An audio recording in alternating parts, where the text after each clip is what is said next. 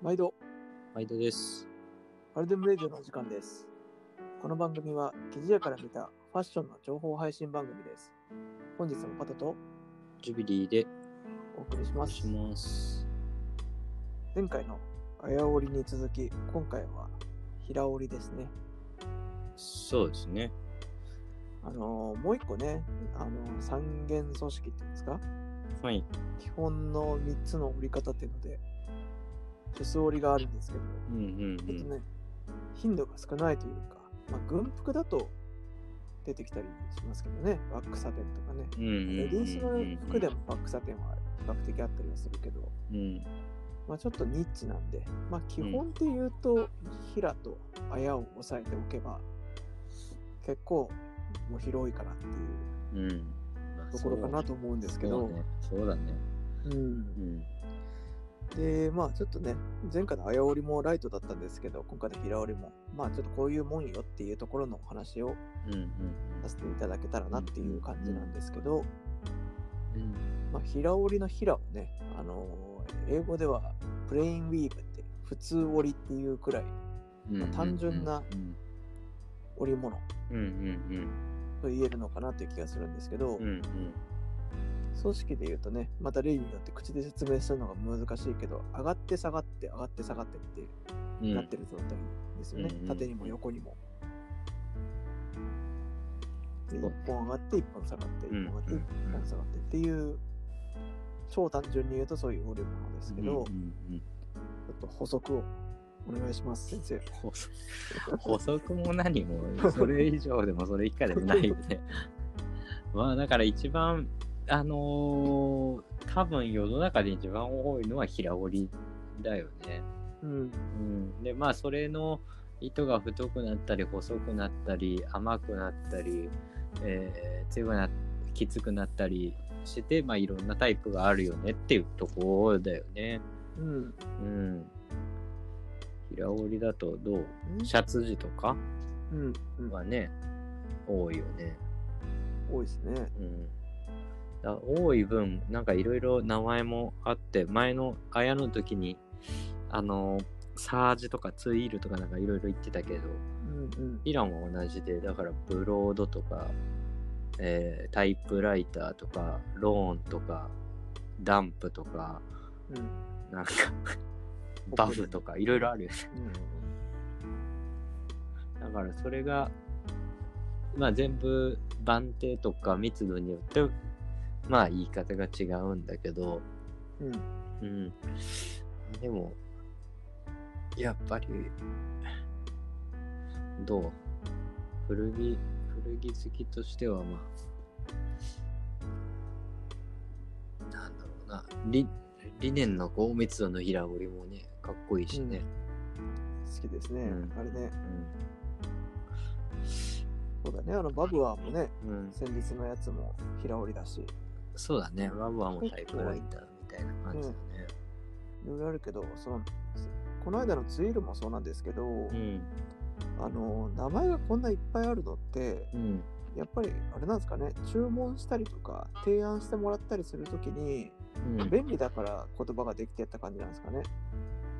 そう、そうだよね。あだの40くらいのやつをさ、こんぐらいの密度で折ってさって言うんじゃなくて、うん。この呼び方でパッと想像できるものをこう合言葉としてみんなが目指せるみたいなためにあるんですかうんうんうね。ん。おそらく最初はそうだったと思う。うん。だから、番手とか打ち込み本数とかも結構決ま決まってた時代もあったって、たまに聞くからね、そういうことも。うんうんうんなるほどね。うん。それをブロードと言ってもらっては困るよっていう時とかがあったりするわけうですね。ん、もう今そんなこと言う人いないからね、わかんないけどね。まあただ一般的にメコットンの話の時に言うことが多いかな。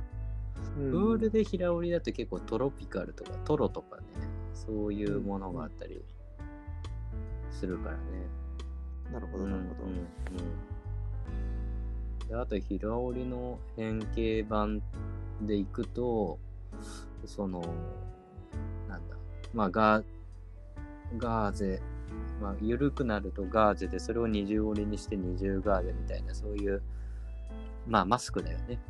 アベノマスクみたいなやつとかね。うんああいうのもあったり、あとは、まあ、平折りを1本飛んで1本くぐってっていうのが2本引き揃えてっていう言い方だけどうん2本並んで2本一緒にジャンプして2本一緒にくぐってっていうやつだとオックスっていううんうん。組織だ、まあこれをシャツ時に多いねオックスフォードのシャツから生まれたオックスフォード組織ってやつね、ボタンダウンとかでそうそうそう思ったんだ、ね。ラルフとかね。あれもあの地味にいろいろあってラルフが3本2本が多いのかな、うんうん3本と縦糸は3本で横糸は2本。でだからこう凹凸さとか飛びの差が出るから表情感が出やすい。それ知らなかった。そうそう。があったり安いのだと安いのっていうか中国とかだと結構2本1本とか多いね、うんうん。うん折りやすいんだよね。飛びが少ないと。あと傷がめあの出にくい、ええうん、でもその分さっきのラルフのやつと比べるとちょっとフラットに見えるそうだね、うん。うん。まあでもこれも不思議だけど、自分で番手を変えてしまえばね、あのいくらでも凹凸も出せたりするし、うん。うん。まあこれを面と理念とか組み合わせを変えればいろいろ変えれるけど、まあ組織でいけばそういう飛び方を変えて3本、2本、2本、2本、2本、1本、1本、2本とかね、いろいろ変えると、こう、目面も変わってくるし、うん。組織感、凹凸感、表情感も変わってくるとかね、うん、で、これが逆、めっちゃ太い番手になってくると、今度ダック組織とかね。うん。ダックは結構2本2本とか2本1本の組織が多いけど、太い糸でがっちり折って LLB のトートバッグみたいな、ああいうイメージ。で、日本だと、えーそれのさらに太いやつとか、太い織物だとハンプって呼んで、うんどこどこハンプとか倉敷ハンプとかああいうやつ。うんうんそういうのはあるよね。ハンプはその名の通り船のほ帆の布と書いてハンプだからうん船の帆に使われてて今でも使ってたりはするのかな確か。へうん。えらしいですよ。素敵な話ですね、うん。なるほどねそうそうそうそう。まあだから結構基本だけあって打ち込みの仕方だったり、うん。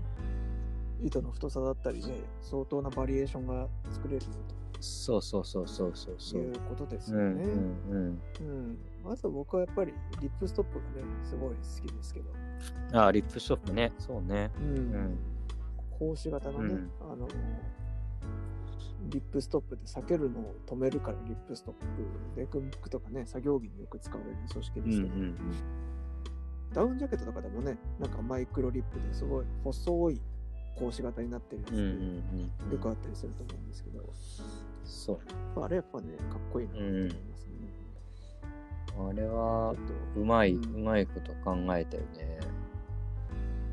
あれ結局、これもあれなんですか？折り方的には普通の平折りで何本かごとに太い糸が入ってるっていうのが縦と横にもあるっていうだけのことなんですか、うん。あの、リップは一般的に2種類あって、太い糸を入れるっていうリップと、2本糸を引き揃えて、さっき言ってたオックスに近いんだけど、2本糸を引き揃えて入れることで、えー止めるリップストップとあるんですよ。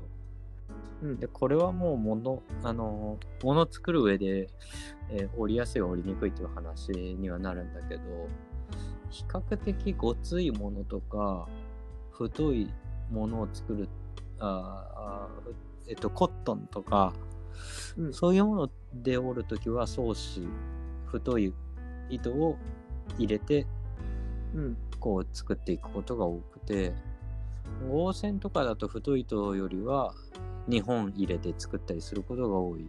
うんん。じゃあ同じような見え方でうん。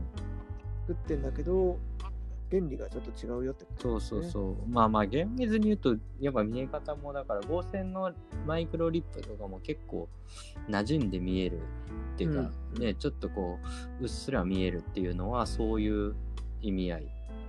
逆にコットンとかだとこう触っててもゴツゴツザラザラわかるじゃん。ボコって。うんあれは太いから、そういうのがわかるって感じ。そうですね、洗っていくとどんどん浮き出て見えそうますもんね。そうそうそう。それがかっけえんだよね。ちょっとお気に入りのが1個あるんで、またインスタにも載せていきたいなと思います。まあ、ぜひぜひ。俺もマイクロリップがちょっと好きなやつがあるからいいね。開けましょ考え。う。ですね。ははいい。ちょっと軽いですけど、はい、平織りはこんなところそうですね。はい。はい。もっとディグりたい方はぜひぜひコメントをお願いします。はい。はい。この放送を気に入っていただいた方は、フォロー、いいね、レターお待ちしております。それではまたお会いしましょう。さよなら。さようなら。